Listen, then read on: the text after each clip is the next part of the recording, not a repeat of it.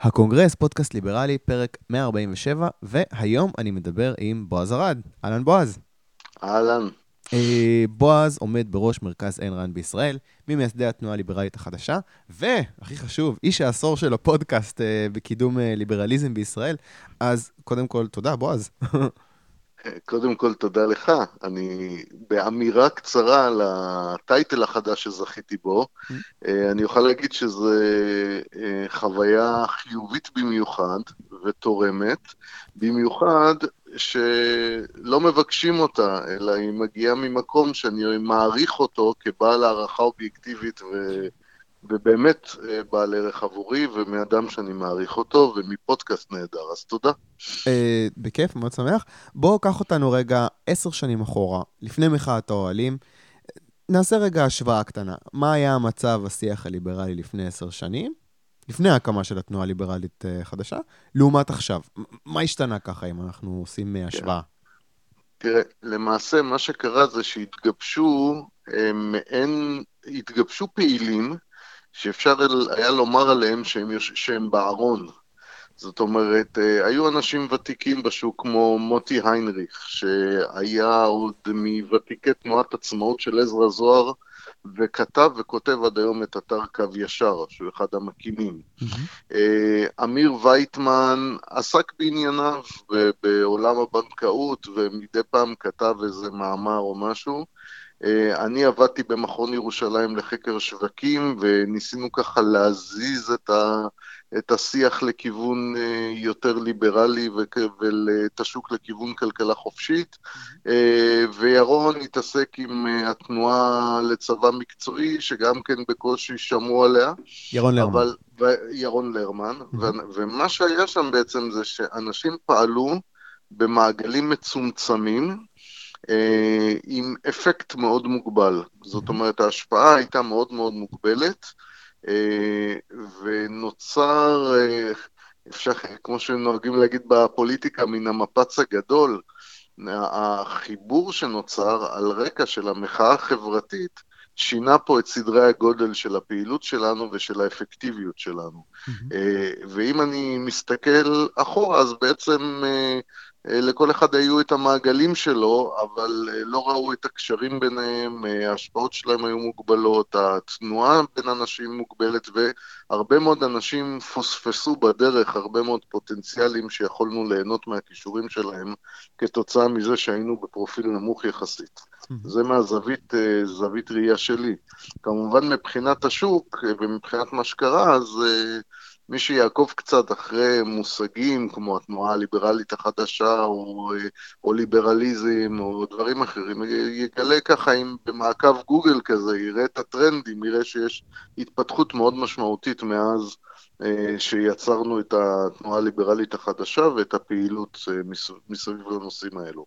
אגב, העניין הזה של אה, ליברליזם, אני לא בטוח כמה חטפנו את המושג הזה חזרה. המושג ליברלי הוא עדיין, אתה יודע, זה עדיין באוויר, איזה... מי שולט עליו בשיח? כן, תראה, יש כאן עימות. ישראל נמצאת איפשהו בין אירופה לארצות הברית. אם באירופה יש קצת יותר תפיסה של ליברליזם, הוא אה, משוייך להגות הקלאסית אה, הליברלית, בארצות הברית הוא נחטף לגמרי על ידי פרוגרסיבים, סוציאליסטים, אה, בין השאר בגלל שהמילה סוציאליזם בארצות הברית הייתה מילה גסה, והם חיפשו מילה אחרת, וגם משום שה... השמרנות בארצות הברית אה, התנגדה באופן יסודי לליברליזם אה, בנקודות רבות, hmm. אה, שעד היום אנחנו רואים אותם גם בישראל, אנחנו רואים את הפער בין ליברלי, ליברליזם כלכלי וחברתי. אה, כן. בין אה, סוגיות של חופש דיבור לבין סוגיות של חופש כלכלי. מעטים האנשים שמבינים את השורש של המהות והמהות של הליברליזם ומתייחסים אליו בצורה הוליסטית ומבינים שלא ייתכן חופש כלכלי ללא חופש אישי ולהפך. אוקיי, okay, עכשיו בואו נחזור רגע להשוואה שלנו. אז ברור מה היה המצב לפני עשר שנים, בואו תעשה את הקפיצה לעכשיו, ועכשיו איפה אנחנו? כן, תראה, אה, אנחנו היום נמצאים במקום שבו אה, התנועה הליברלית, הפעילות שלה, אה, מש, מקרינה, מקרינה על הרבה מאוד נושאים. קודם כל אנחנו רואים ש... קמו לנו כמו פטריות אחרי הגשם, אה, לא מספיק פטריות וגשם קטן, אבל עדיין, אה, קמו לנו מרכזי פעילות, אם זה תנועה בשם תחרות, ואם זה הלובי שלנו שרק לאחרונה צץ, ואם זה ופורום קהלת, וקרן תקווה, וקמים כנסים, עכשיו, עוד, עכשיו פורום קהלת עומד לארגן איזשהו כנס כלכלי. Mm-hmm. וקרן תקווה מארגנת כנס שמרנות עם היבטים ליברליים כלכליים. Mm-hmm. ואנחנו מתחילים לראות מסה של פעילות אה, וכמובן Student for Liberty, שנבנתה, התנועה הליברלית בעצם בנתה תשתית ל-Student for Liberty, והקימה תאים באוניברסיטאות שהפכו להיות תאים של Student for Liberty בהמשך. והם התמחו בצד של האוניברסיטאות ולקחו את הנושא הזה קדימה, והיום אנחנו רואים כמעט בכל אוניברסיטה בארץ פעילות, וכנס כמובן שנתי גם שלהם. Mm-hmm. ואני, היום הבעיה שלי זה לארגן את לוח השנה, זאת אומרת לקבוע אירוע שלא יתנגש באירוע ליברלי אחר. אז, אז הגענו למקום אחר לגמרי מבחינת היקף הפעילות, היקף החשיפה, ההגעה לקהלים חדשים, ההגעה למכינות, לבתי ספר וכך הלאה, וה... והמונחים שאנחנו מדברים עליהם, המושגים, הם לא זרים. Mm-hmm. הם לא זרים אה, לא למחוקקים ששומעים פתאום בוועדות מולם אה, טענות אה, ליברליות, ולא זרים לצעירים ששומעים בבתי ספר. אנחנו גם ראינו צעירים שבונים תאים בתוך תיכונים, ש, שהדבר הזה מחלחל גם כלפי מטה. אז יש, יש התפתחות משמעותית, ואנחנו להבנתי, ב... בת... לא בתחילת הדרך אמנם, אבל, אבל עוד לא הגענו גם ל... לשלבים הראשונים של המהפך, אלא, אבל, אבל בהחלט רואים כאן צבירה של כוח, ואם אנחנו נתייחס לניתוחי שוק וסקרים כמדדים, אז אני אתן לך רק דוגמה למקרה קיצון. למשל, ב-2010 כתבתי נייר על המעבר של צה"ל למודל של צבא מקצועי שמשלם תשלום והחיילים מתנדבים, mm-hmm. הייתה תמיכה של 18% מכלל האוכלוסייה mm-hmm. ברעיון הזה. זו תמיכה קטנה מאוד, כן. ואנחנו ב-2019, שהרצנו את הסקר, גילינו תמיכה של 48% מהאוכלוסייה. וכאשר ירדנו לגילאים הצעירים גילינו תמיכה של יותר מ-50, עד גיל 35 גם יותר מ-50 אחוז תמיכה. זאת אומרת, אנחנו רואים מהפך במשהו שנתפס כפרה קדושה שאסור אפילו לגעת בה. ואני יכול לומר לך שהזהירו אותי לאורך הדרך, אל תיגע בזה, זה ירחיק אנשים מהתנועה הליברלית ומהרעיונות הליברליים, כי זה אסור, אסור לגעת בפרה הקדושה הזאת. אה, אה, אני רוצה רגע. לשאול אותך, עשר שנים מעכשיו, מבחינתך, מה באמת המהפכה שהיית רוצה שתהיה עוד עשר שנים? תראה, אני קודם כל אה, שינוי של... אה, אני אצטט משהו שאיין רנד כתבה בכרזה לאחד הספרים שלה, היא כתבה שמהפכות לא מתחילות ברחובות, אלא בתודעתו של היחיד. כן. ואני מצפה שבמקום הזה אנחנו נמשיך להתקדם, בשביל שדברים שהיום, שאתמול נתפסו כמובנים מאליהם, והיום כבר מפקפקים בהם, בעוד עשר שנים ייתפסו כאבסורד. כמו כל מיני רעיונות מגוחכים, כמו שהמדינה חייבת לנהל את, ה, את חברת החשמל ואת חברת מקורות ואת הרכבת ו, ואת הנמל. Mm-hmm. וזה דוגמה בהקשר הכלכלי. או שמחוקק יכול אה, להחליט שהוא יסגור עיתון או יפתח עיתון. אה, שזה היה לא מזמן פה, אה, וכך הלאה. זאת אומרת, אנחנו היום רואים דברים שאנחנו תוקפים אותם, ואגב, לא היה קול שיתקוף את הדברים האלה לפני שקמה התנועה, ולפני שקמו הפעילויות בתחום, ולאחר שאנחנו ביצענו עבודה, אז גם, גם הרעיונות מחלחלים, והתוצאות מגיעות. אה, קח למשל את מה שקורה ב... מועצת הלול וההתעללות ברפי דיין. או, רגע, רגע, אנחנו, אנחנו היה נדבר... עומד לבד. אנחנו נדבר כן. על רפי דיין אה, עוד מעט. כן. אני רוצה שנתקדם רגע, ואני ביקשתי ממך לבחור שלוש נקודות ציון משמעותיות כן. בדרך לציון של ההתקדמות של השיח הליברלי בישראל, אה, מהעשור האחרון. מה בחרת? אז בחרתי קודם כל את הקמת התנועה הליברלית החדשה ב-2011, ואני יכול לומר לך שה... ההתחלה של, אני, אני בעצם אומר את שלושת הנקודות ואז נתייחס יותר לה, בפירוט, mm-hmm. את uh, ההקמה של מרכז איין ראנד ב-2013 mm-hmm. ואת ההתחלה של כנס החירות שהראשון בהם היה ב-2014, אני חושב שאז הצגנו גם את הסרט שלך הדרך לרוטשילד. כן. Uh, בכנס הראשון, וזה היה באמת פתיחה פנטסטית לכנס החירות.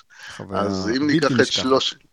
אם ניקח את שלושת נקודות הציון האלה, שבחרתי אותן מתוך שורה ארוכה של נקודות ציון שעברנו לאורך העשור האחרון, mm-hmm. אז התנועה הליברלית התחילה מזה ש... מתחושת הוואקום, אצלי ואצל אמיר וירון ואבינוב ומוטי איינריך, ממש התכנסנו לנו בקפה גרג בגן העיר על רקע מחאת הקוטג' mm-hmm. ואמרנו, צריך לקחת את זה לאיזה כיוון של כמו מסיבת תה של בוסטון, מסיבת קוטג' ישראלית, בשביל שיבינו פה את האבסורדים, כי ברמת התובנה הציבורית, הרעיון היה הקוטג' יקר, ממשלה תעשי משהו. זה היה, זה הרפלקס הבסיסי של המוחה הישראלי.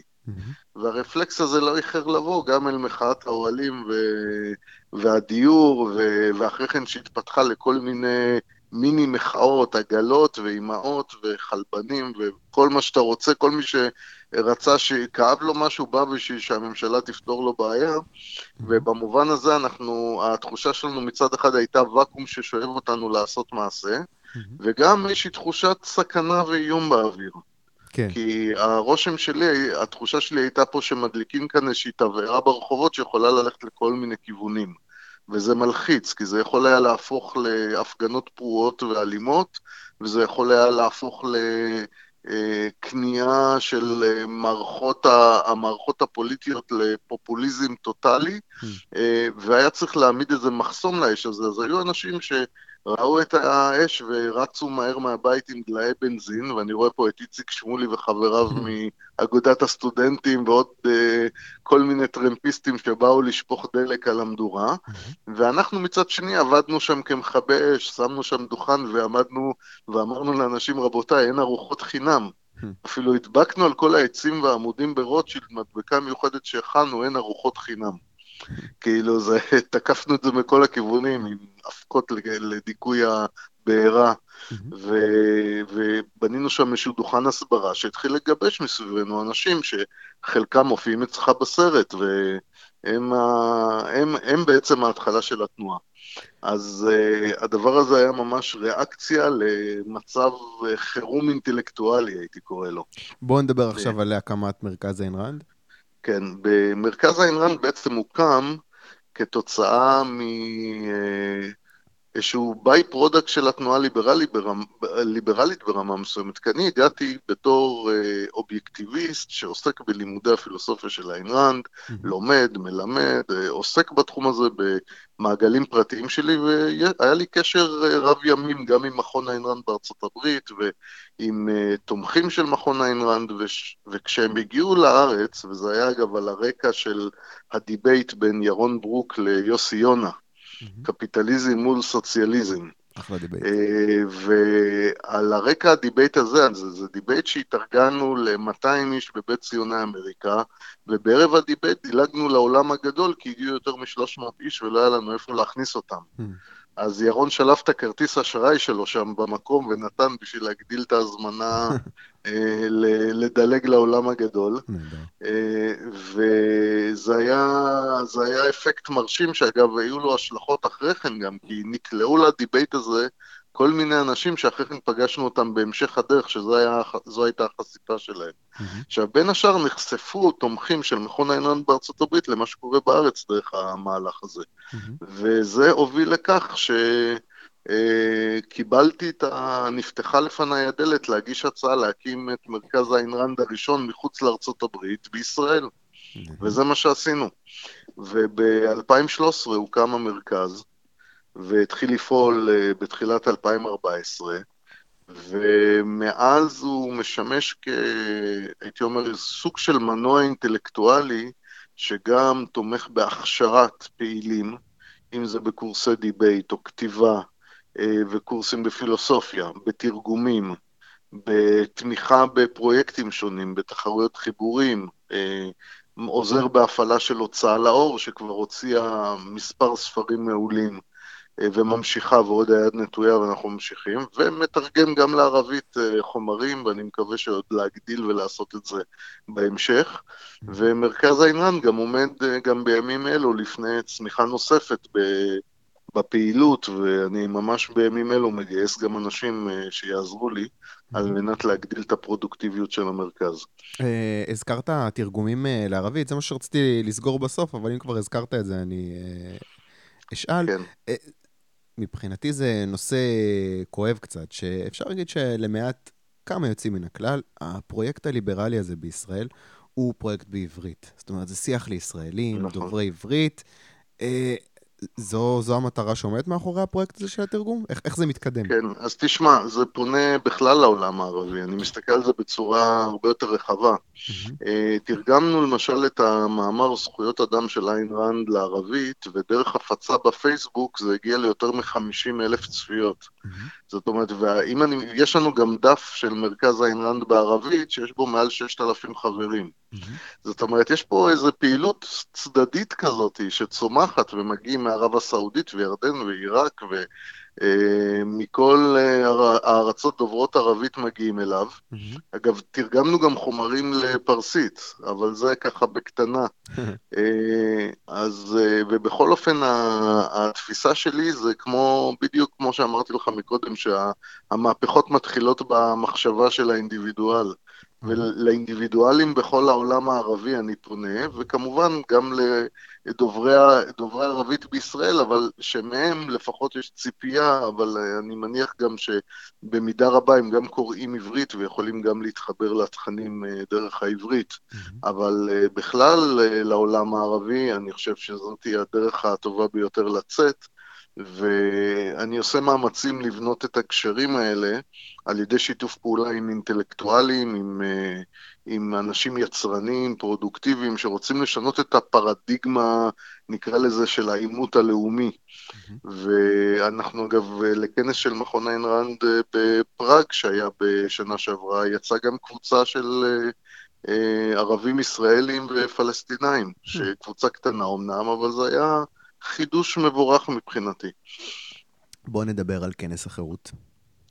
כן, אז uh, כנס החירות הוא בעצם uh, השלב שבו uh, התחילו לצמוח תנועות וגופים שונים, ובכנס החירות uh, הראשון, אז uh, התחיל, אפשר היה לומר שחוץ מהתנועה הליברלית, היו אולי עוד שלושה ארבעה גופים שהצטרפו.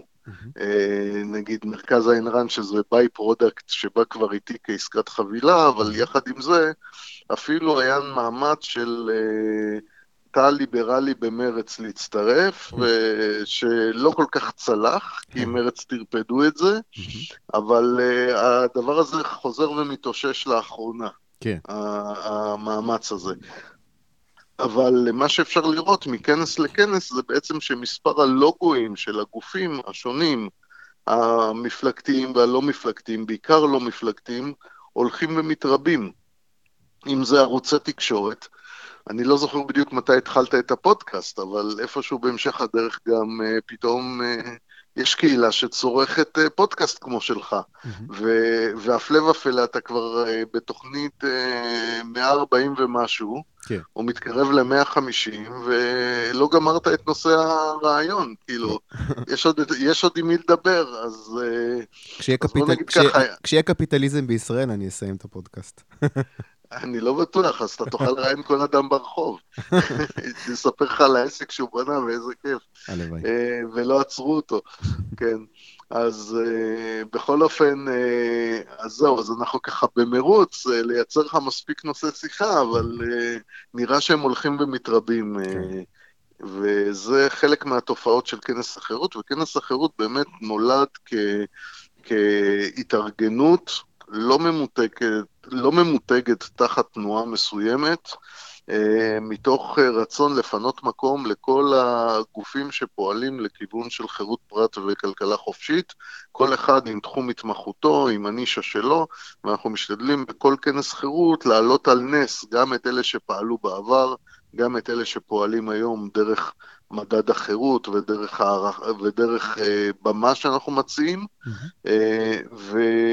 ולתת להם את האפשרות לקבל בוסט והיכרות אה, עם כל הקהילה הליברלית, ושאליה אה, אנחנו עוד מוסיפים אה, מכינות קדם צבאיות ואורחים שמגיעים, ובכנס החירות האחרון השתתפו מעל ל-500 איש. אה, שמתוכם 100 אה, וכמעט 120 היו סטודנט, אה, צעירים ממכינות קדם צבאיות, שהגיעו גם מהערבה וגם מבית ברל, מכל המקומות. ו, ואני מקווה להמשיך ולהגדיל גם את המעגלי המבקרים וגם את המכינות שמגיעות לכנס הזה וגם את ה... הפעילים השונים שמתבטאים על הבמה של כנס החירות, ויש לנו כאן הזדמנות ייחודית לייצר מין אה, אוהל גדול נקרא לזה, שבו התנועות השונות אה, אה, מסתנכרנות, יוצרות אינטראקציה, אנשים מכירים, לומדים, מדברים אחד עם השני. זהו, כמה, כמה, כמה מתוך העניין הזה, אתה יודע, רוב הדיונים אה, מתנהלים באינטרנט. ובכנס זה באמת הזדמנות, אתה יודע, קצת mingling, לפגוש את האנשים מאחורי הפוסטים. זה, זה, זו הייתה הכוונה, או שזה היה משהו זה אחר? זה שילוב, זה שילוב. אם אני מסתכל על הסטטיסטיקות של הכנסים האחרונים, אז בערך 50% מהאנשים הם כאלה שזו הפעם הראשונה שהם באו. Hmm. אז, אה, וחלק אה, לא קטן מהאנשים הם נחשפים אה, לתכנים חדשים. אז אה, יש ערך להעלות את התכנים וגם עם זוויות חדשות וגם אה, מדי פעם דוברים חדשים.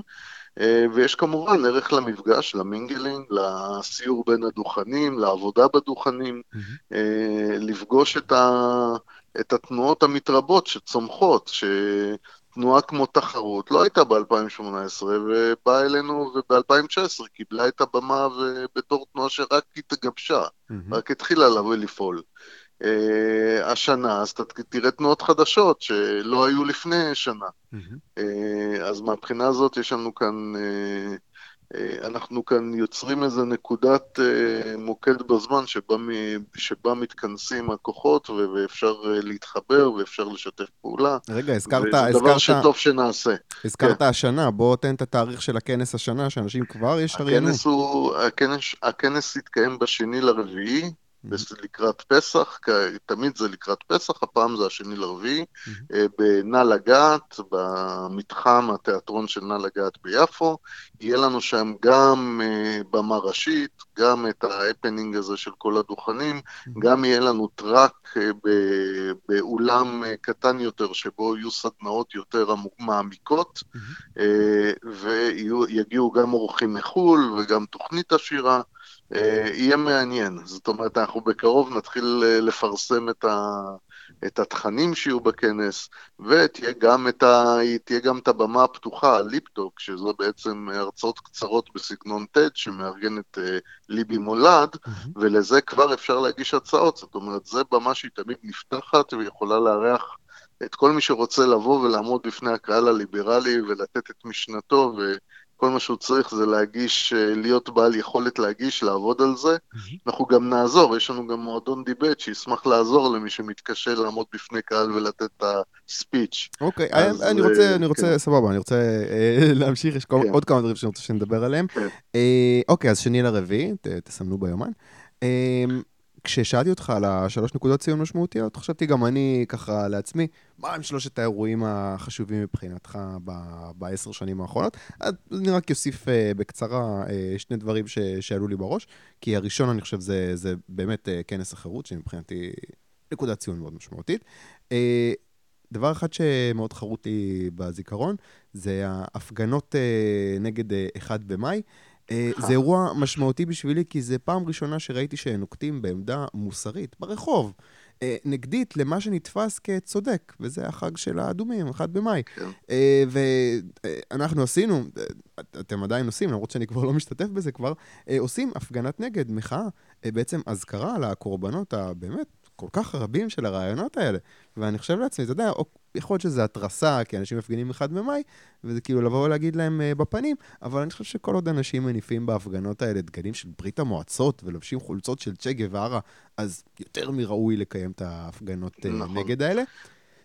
אני חושב שזה היה, זה היה, קודם כל הסיפור הזה של הפגנות אחד במאי הוא מהלך חשוב, אנחנו עד היום בעצם הזירה הזאת הופקרה, היא הופקרה לאנשים שהיו קורבנות של הסוציאליזם, ומדינת ישראל מלאה בקורבנות כאלה, באנשים שהיו צריכים לחלץ אותם תמורת שוחד ממזרח אירופה, שהיה צריך לצאת להפגנות בשביל לחלץ אותם מברית המועצות, ו, ושסבלו ממשטר אה, אה, אוטוריטרי כל חייהם, והכשילו להם את העסקים, והרסו להם את חייהם, ו- והם יושבים בשקט בזמן שהחבר'ה שהם clueless כאלה, שאין להם שום מושג ירוק על מי זה צ'ה גווארה ומי זה סטלין ומה זה הדגל האדום, מסתובבים ומנופפים בדגלים כאילו זה הדבר הכי מגניב שיש, mm-hmm. ופתאום הם רואים uh, שיש איזושהי עמדה אחרת, ו... Uh, ההצגה אפילו כמיעוט קטן לעמוד ולה, ולהציג את האנטיתזה לתפיסה המובנת לכאורה מאליה, mm-hmm. יש לה כוח עצום, mm-hmm. וזה כוח שזיכה אותנו גם במקום באולפנים, כי, כי עד אז אה, היה אחד במאי, היו מביאים לך את ניצן הורוביץ, היו מביאים מישהו אחר שיגיד כמה זה נחמד וחשוב, ואיך התעללו בפועלים אה, בסדנאות היזע, והסוציאליזם משחרר את כולנו לחיים טובים. Mm-hmm. וזה כל מה ששמעו בציבור הישראלי, ובמובן הזה אנחנו גם הגענו לאולפנים לתת את האנטיתזה, oh, וגם הצבנו מראה. הזכרת כן. אולפנים, אני אשתמש בזה הזדמנות לקפוץ לדבר השני שחשבתי עליו, שמאוד שימח אותי, וזה אה, לפני נראה לי משהו כמו שנתיים, תוכנית הראשונה ברדיו של אה, שוק חופשי, של רועי כץ. פשוט נכון. שימח אותי מאוד שיש תוכנית ברדיו, בברודקאסט, שחורטת על הדגל שלה חופש, בלי, בלי, בלי להתבייש. זה לא איזה פינה בתוכנית uh, כלכלית, זה התוכנית, זה הדגל. נכון. ואחלה, כל הכבוד לרועי כץ, כל הכבוד שיש מספיק אנשים שמצדיקים שתוכנית כזאת תהיה קיימת. אז אחלה רועי כץ. אה, אני רוצה שנדבר קצת על אקטואליה. אה, שני נושאים, אני רוצה שנתחיל, אה, הזכרנו mm-hmm. קודם את רפי דיין, המאבק שלו במועצת הלול כבר כמה שנים. רפי ניסה להקים לול תרנגולות, למרות שהוא אה, לא קיבל אה, מכסה בצורה מסודרת ממועצת הלול. הוא ניצל איזושהי פרצה בחוק שהייתה, אבל זה לא הספיק. לא, אני לא רוצה להיכנס לכל ההיסטוריה של המאבקים, אה, אבל היה מאבק עם המועצה, עם מועצת הלול, נאבקו במשך כמה חודשים. אה, ובשבוע החולף, אה, סוף עצוב לכל הסיפור הזה. בוא תספר לי מה, מה עשו לתרנגולות. אני... תראה, קודם כל, אני לא מסכים שזה סוף, אבל זה היה עצוב, זה כן. כן. אה, סוף מבחינת התרנגולות. מה שקרה זה שמועצת הלול שמה את רפי דיין על הכוונת, כבר בעקבות ההתרסה שלו. הוא חקלאי. שהוא חקלאי שמנהל חווה שנראית למי שמבקר בה כאילו אה, פתאום ביקר באיזה חווה מופלאה בשוויצריה או משהו כזה, חווה מטופחת להפליא, mm-hmm. עם, uh, שכולה אורגנית, עם uh, שיא הטכנולוגיה של uh, איך לחטא אדמה בלי כימיקלים, עם חום ו- וטכנולוגיות שונות, ודיר עיזים מתוקתק כמו בית מרקחת, mm-hmm. ולול שהיה נקי ומסודר עם... היו שם, בסופו של דבר היו שם 700 ומשהו מטילות. ו... ופשוט חווה לתפארת, ובחווה הזאת, אגב, כל מי שהיה מבקר שם היה רואה משלחת כלשהי מאחת מהמדינות המתפתחות בעולם, אנשים שבאים ללמוד, סטודנטים שבאו ללמוד איך עושים חקלאות. עכשיו, זה היה חשוב גם הנושא של קיום הלול שם, זה היה, זה בעצם ענף ייצוא ידע. עכשיו, זה היה העיקר בחווה של רפי, אבל מה? אבל רפי לא זכה למכסה מסודרת אה, במסגרת ההסתחבקות עם המועצה וחבריה. Mm-hmm. וכיוון שכך, שמו אותו על הכוונת, אז הוא כבר דרך בג"ץ הצליח לקבל אישור. אחרי שרצו להשמיד את הלול בעבר, הוא קיבל אישור להשאיר את התרנגולות ורק לתרום את הביצים. Mm-hmm. והוא בכל דרך ניסה לעשות את זה, אבל בסופו של דבר עשו לו איזשהו תרגיל, הודיעו לו שכיוון שהוא אה, לכאורה לא תרם, הוא בעצם תרם בעקיפין, אבל זה לא משנה. אה, זה ויכוח על דקויות משפטיות, mm-hmm. אז הוא צריך לפנות את הלול בתיאום איתם, ולא חיכו שהוא יתאם, אלא שלחו מיד חבורת בריונים אה, בכוח לפנות את הלול, והם עברו להשמדה תוך חמש שעות מקבלת המכתב של מועצת הלול. זאת אומרת, לא נתנו לו זמן להתגונן, כי אחרת הוא היה יכול ללכת לבג"ץ, יכול היה לעשות משהו, לעצור את התהליך. אז לכאורה ניצחו ברמה הטקטית בקרב הזה, והשמידו ש- תרנגולות. אני אבין מה קרה. מה, הם פשוט באו עם משאית, העמיסו את הם התרנגולות, פשוט באו עם משאית, Mhm. כן, באו עם משאית, הודיעו שהם יפרצו את השערים אם לא יפתחו להם, מהמם. בצורה של אה, כמו אה, כאלה, מה שנקרא הוצאה לפועל כאלה. כן, כן. אה, גובים בריונים, הביאו לו טופס שכתוב מהות העבירה זה גידול ללא מכסה, מהמם. שיש לו מטילות שאינם במכ... ב... לא קיבלו מכסה, מהמם. וזהו, אספו את כל התרנגולות, לא השאירו לו אפילו תרנגולת אחת לרפואה, למרות שאפילו לפי החוק מותר לכל אדם לגדל עד תשע תרנגולות בלי אישור של מועצת הלול, גם את זה לא נתנו לו, אה, וכמעשה נקמנות, אה, תוך אה, שעה התרנגולות האלה היו כנראה כבר לא בין החיים. אה. עכשיו, הדבר הזה הוא עוולה, הוא התייחסות שיכולה לזעזע את כל מי שרגיש קצת לצער בעלי חיים. ללא צורך, ללא טעם, בשביל להוכיח את הנקודה של, אה, שמי, שזה יהיה גורלו של מי שיעז אה, להמר את אה, דרישות מועצת הלול. מהמם.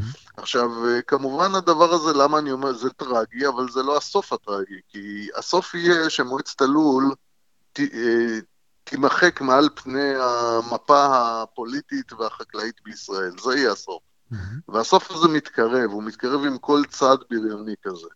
ומה שהיה חשוב גם, רפי, שאחד הדברים שמחזיקים אותו ונותנים לו את הכוח להמשיך להיאבק, זה גם העובדה שיש לו היום גם את התמיכה שלנו והפרסום שלנו, והפרסום הזה אגב הגיע אחרי כן לגלי צה"ל, ומיד למחרת זה היה בשוק חופשי של רועי כץ, מהמם. ולמאקו ולטלוויזיה, ופורום קהלת מתגייס, ואנחנו מתגייסים, וכל מי שנוצרו, נוצרה קואליציה של תומכים שיכולה לעזור עכשיו. כן, אני וזה אשים... כמובן גם משפיע על חברי הכנסת, שהם מבינים שזה מש... מטריד את הציבור בישראל, העוולות האלה. זה כבר לא איזה משהו שעוברים עליו לסדר היום, מורידים את הראש וזהו. ו... ומשלימים עם קיומה של המועצה הרעה הזאת. כן. אה, אז אה, זהו, אז בגלל זה אני חושב שזה, משום כך זה לא הסוף, זה טרגי, אבל זה לא הסוף. טוב, אני אמשיך אה, לעקוב אחרי הצהרות של אה, כל מיני חברי כנסת, אה, אני מקווה, אולי כן. מתן כהנא, אולי אה, שרן השכל אה, ייקחו את זה. נכון, וגם מי עליהם. שעדיין לא, לא אמר את הדברים, הוא יגיד אותם אחרי, שיהיו, אחרי שתתייצב המערכת הפוליטית ואנחנו נפנה אליו. או, אני ו- קופץ על ההזדמנות הזאת, אמרת כן. המערכת הפוליטית, בואו נדבר על המפלגה הליברלית החדשה. אתה כן. יודע, זה הכל קרה כל כך מהר, המפלגה קמה, אתה היית חלק ממנה עוד לפני שהיא התמודדה, ליבי מודיעה על פירוק המפלגה, חבל לי מאוד. היא ספר לי מודיעה רגע על ההרפתקה ריצה, הזאת. למעשה אפילו הייתי, ב... תשמע, הייתי עם? ליבי בכנסת בשעות האלה, בדקות האחרונות לפני האופציה להגיש או לא להגיש את הרשימה. אוקיי, וזו הייתה דילמה, אני, האמת היא שאני חושב שאני צריך להשאיר לליבי את הסיפור, אה, לספר באחת התוכניות הבאות, אבל אה, בסופו של דבר המפלגה הזאת, אה, למעשה נוצר מצב בפוליטיקה הישראלית של אה, מה שנקרא מרוץ לתחתית, כיוון ש... כיוון שהמלחמה הפכה להיות מלחמה על מי יבנה את הגוש הכי גדול, מהמם, איבדנו פתאום את היתד הליברלית, שזהות אה, תפקדה כיתד כזאת והחזיקה את המערכת עם איזו התייחסות לכוכב הצפון הזה, הליברלי, אה, ש... ומנעה הידרדרות לגמרי למטה, ובאמת ראינו שכשזהות רצה, אז גם על דרך כוכבם של אנשים כמו שרן השכל. זה לא משנה איפה אתה במערכת הפוליטית, ברגע שברור שיש איזה אלקטורט, ויש אלקטורט ליברלי, זאת אומרת, האלקטורט הזה, כשזהות רצה, הוא הגיע עד כדי שמונה מנדטים בתיאוריה. ברור Mm. שזה רק בתיאוריה, אבל גם מה-118 אלף שהצביעו, עם 60 אלף הם ליברלים, זה משמעותי, זו צמיחה של עוד איזה 20 אלף מהבחירות האחרונות שרצה מפלגה ליברלית, שזה היה עלי ירוק הרשימה הליברלית. מהמם, ויש בהחלט סיכוי למנדט או מנדט וחצי. זה אגב גם באיזשהו סקר שעשינו, ראינו שיש את הדבר הזה. רגע, יש רגע, איזה בוא, מנדט בוא, וחצי גם בתוכנית, גם במצב היום. בוא נחזור, אז אוקיי, אז למה המפלגה הליברלית אה, לא מתמודדת בבחירות? כן, אז זהו, אז זה, כאן עכשיו תשמע, אנש, כאן יש את, ה, את העניין של הפיצולים. חלק מהסיבה לא להתמודד עכשיו זה בגלל ה, ההפתעה שגלעד אלפר אה, הכין והודיע שהוא רושם מפלגה. הוא אסף אה, מהיקב והגורן אה, אנשים ורץ מול אה, המפלגה הליברלית החדשה במקום להתחבר אליה. וכרגע אני לא רוצה להיכנס לוויכוחים על הנושא הזה, אבל uh, אני חושב, אני בכל אופן מאוד לא התלהבתי מהצורה שבה הוא התנהל, מהצורה שבה נוצרה פרידה, וברגע שהוא הלך ורשם מפלגה ובעצם הוא הגיש רשימה, uh, הוא בעצם קבע עובדות בשטח.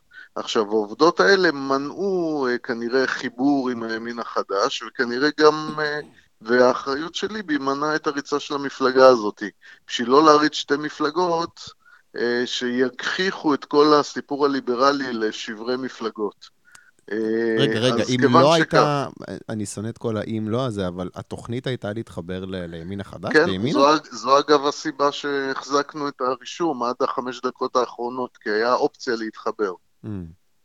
ואז היה סיכוי לקחת את המנדט וחצי הזה. אבל לרוץ ברשימה אחת עם, לא יודע, שולי מועלם, ואתה יודע, זה חיבורים אה, עוד יותר הזויים. לא, זה, זה, זה, התפיסה הייתה שיהיה מדובר פה בגוש טכני עם חופש הצבעה מלא ועם היפרדות אחרי הבחירות. זאת אומרת, זה היה מהלך טכני שהמטרה שלו להעביר אותנו מעל משוכת אחוז החסימה. זה הכל, ולהכניס מישהו אחד לכנסת. Mm. אז אה, לא יותר מזה. זה היה פשוט, אה, נקרא לזה סוג של, סוג של הרכבה. שנועדה להכניס את הנגיף לכנסת. אבל, אה, אבל אה, מהבחינה הזאת, אה, כשגם כשלא הסתייע החיבור הזה, וידענו שזה לא יגיע לכנסת, ולרוץ ראש בראש מול איזו רשימה אחרת, שהיא די דומה לנו ובשר מבשרנו בחלקה, אז זה לא היה לעניין, וזה יחכה להזדמנות אחרת שבה הצוות שיריץ את הרשימה יוכל לעבוד ביחד בצורה יותר טובה. אה, אני הסתכלתי על המפלגה הזאת, אמרתי לעצמי, או, סוף סוף יש מפלגה שהיא נטו הרעיון הליברלי, לא, לא איזה, אתה יודע, עלי ירוק אה, מספר 2, אה, נכון. ככה אני רואה קצת את עוצמה כלכלית, נכון. אתה יודע, אני מאוד מחבב את גלעד. משום ככה המפלגה הזאת לא סיימה, המפלגה הזאת לא סיימה את תפקידה, אני, זו תהיה החלטה של ליבי בסופו של דבר, אבל ההמלצה שלי זה שהמפלגה תמשיך להיבנות ולפעול, mm-hmm. ותתחיל לרכז בצורה עקבית את הכוחות הליברליים על מנת לפרוץ את המחסום הזה בהמשך. אז זו התוכנית? אז אתה רוצה עוד, עשר שנים להיות חבר. כנסת? זו התוכנית? אה, לא, אני, האמת היא שהבקשה שלי הייתה תמיד להיות מאחורי זה שנכנס לסקרים. כי התוכנית שלי היא לא להיות חבר כנסת בעתיד הקרוב, אבל התוכנית שלי בהחלט הייתה לתמוך באיפה שאני יכול במפלגה כזאת.